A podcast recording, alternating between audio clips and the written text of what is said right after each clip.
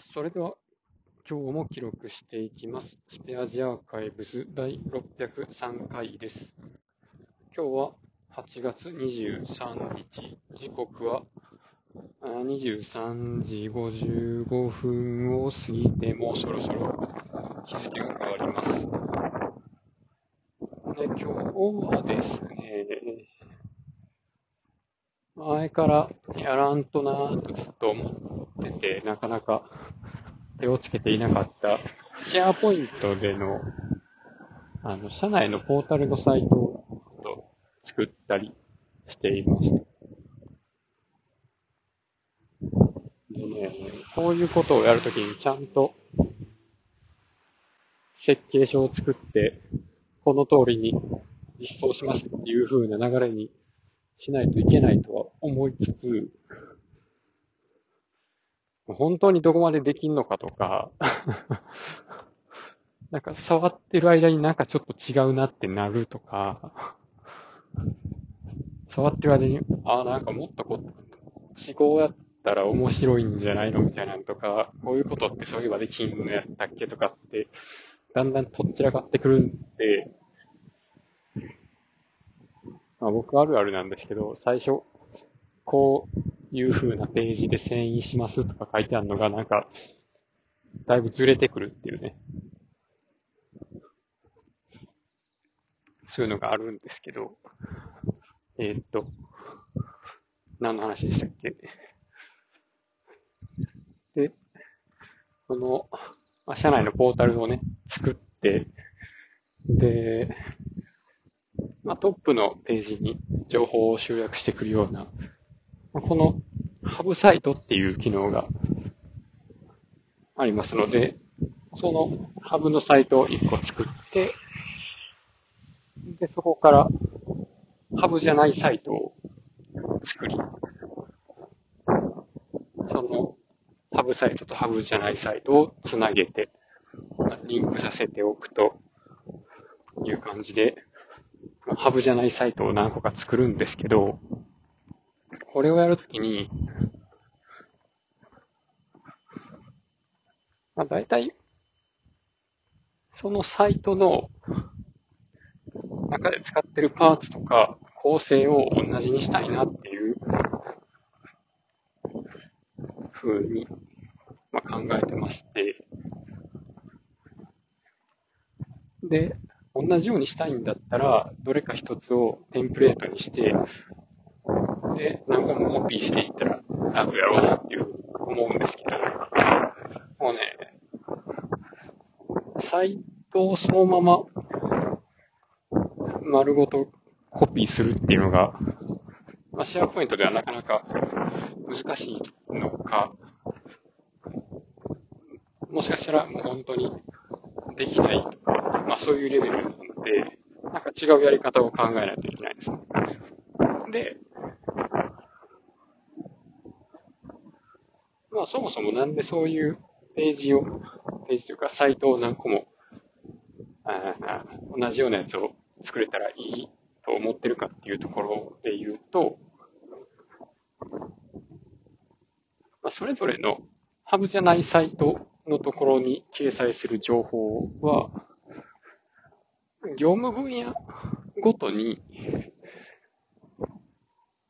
その分野で必要な社内申請のルールとか、この、まあ、業務をやるときはこういう流れでやった方がいいとかいう説明やったりね、そういうのを書いていってもらうところにしたいんですね。まあ例えば、まあ、総務系の手続きのサイトとか、で経理の手続きのサイトとか、まあ営業関係の手続きのサイトとか、で、そういうところに、その分野の人たちが、まあ、管理の権限を持って、それ以外の一般社員は閲覧するだけみたいな。まあ、そんな感じで、まあ上司が各サイトをメンテナンスするんじゃなくて、各部署に投げて、まあ、それまで、まあ、この手続きってどうなってるんやったっけっていうのが、噂レベルで伝えられていたところを、まあ、かっちり文章にして説明してくださいよというところで、とどめておくと。で、それぞれのハブの、ハブじゃないサイトで、えそういう情報を載せて、で、まあなんかやり方が変わったり、申請の書類をバージョンアップしたら、そのサイトの中で、ここの、手続きのこういう処理をなんかバージョンアップしましたっていう投稿をしてですね、ニュースとしてアップするんですけども、そのハブっていう仕組みを使っておくとですね、ハブじゃないサイトのニュースの投稿をそのままハブサイトのニュースの部分に流し込めるんですよね。なので、とりあえずハブサイトだけ毎日見るっていう風にしておくと、各ハブじゃないサイトの更新情報とかが集まってくると。で、そこはそんなに更新頻度が高くないはずなので、まあ毎日、あの、見てれば、毎日見てればというか、毎日見るようにしていれば、まあそのうち、その情報のキャッチアップができるやろうと。で、うちではこのハブサイトを、え、パソコン起動した時に自動で立ち上がるように設定しようとしているので、まあ、こうやって手続き方法とかルールとか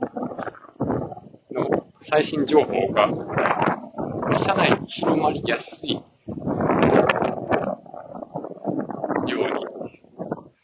にしていきたいと。まあ、みんなが最新情報を持った状態で仕事を進めて。で、まあ、これでやり方わからんとか、なんか新入社員が何やったらいか分からへんみたいなのとか、メールを送って全然、そんな、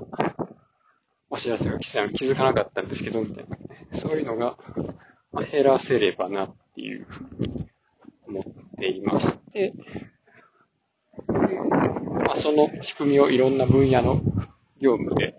やるために、まあ、できるだけ同じようなテンプレートの元にしたサイトを作りたいというところが狙いでした。で、こうね、サイトのテンプレートを作るっていうことが一応できるんですけど、これがちょっと、想像と違うやつでして、このね、サイト自体を丸々複製してくれるわけではなくて、そのサイトで使うための特定のリストとかライブラリとかをこういう条件で作りますっていう、その操作をね、登録する感じなんですよ。まあ、なんかこれが、えっと、サイトアクションとか言ってたかな。何やったっけな。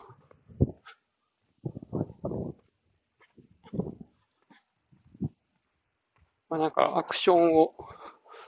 えー、JSON 形式で登録するんですね。でそこには、まあ、こういう名前のリストを、こんなプロパティを持たせて、作るっていうのを一個登録して、で、それをまずシェアポイントの方に、その、リスト作ります JSON を登録するんですよ。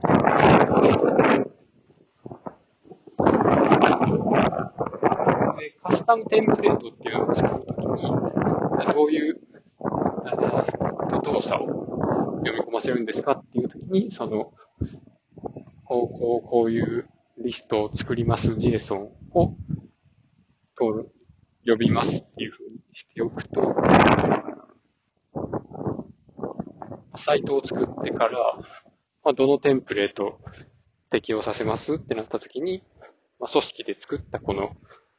リスト、勝手に作ってくれるテンプレートっていうのを指定すると、まあ、確かにそのリストは作成されるんですけど、なんか見た目とかはね、変わんないんですよね。なんか全部青色でとか、いやもしかしたらいけるんかもしれないですけど、いけたら、あれやなって感じはするんですけど、っていうできてほしいなっていう。できるんならそれを、やり方をもうちょっと詳しく知りたいところですが、もうね、JSON のところで定義できる動作がいろいろあって、いろいろあって、で、それぞれがどういう部分の指定をしているのかっていうのがよくわからなかったので、このマイクロソフトのドキュメントの方に出てた、まあ、リストを登録す、リストを作成するみたいな例しかちょっとわかんなかったんですよね。で、まあ、こんなリストとかライブラリ作れるだけとかやったら、そんないらんかなと思って。で、どっちかっていうと欲しいのは、ページの上に、まあ、こういう Web パーツがこういう順番で並んでますっていう方が、あの、何回も作らなくて良さそうなので、いいなと思ってました。まあ確かにね、リストもめんどくさいっちゃめんどくさいんですけど、ウェブパーツ置いて並べ替えて、で、この文字入力してみたいな。結構めんどくさいですよね。で、それを実現するやり方として、まあ、紹介されてたんですけど、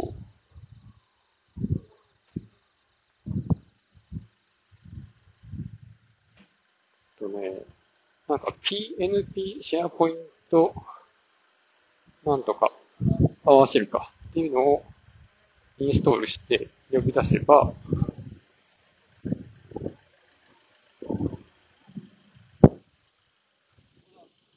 それで、ね、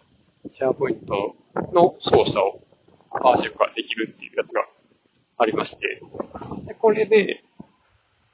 元のサイトと行き先のサイト、なんていうページなのかっていうのを指定してあげると、その指定したページを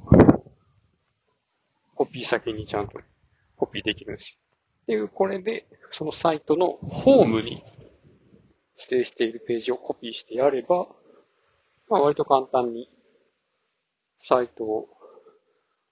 映すような感じのことができるんですよね。っていうのをね、ちょっとやってたんですよね。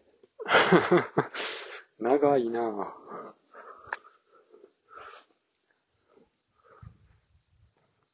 まあ、それができるだけでだいぶ、ありがたいですね。で、これにもし、なんかライブラリ作るのめんどくさいなとか、リスト作るのめんどくさいなってなったらさっきのあれを組み合わせればいいので、まあ大体、コピーぽい感じのことができるみたいな。そんな感じですね。っていうのは、あ、大体ドキュメントとかググったら調べられるんですけど、なんか役に立つかなと思って一旦頭の中を整理しました。ということで、ここで終わります。ありがとうございました。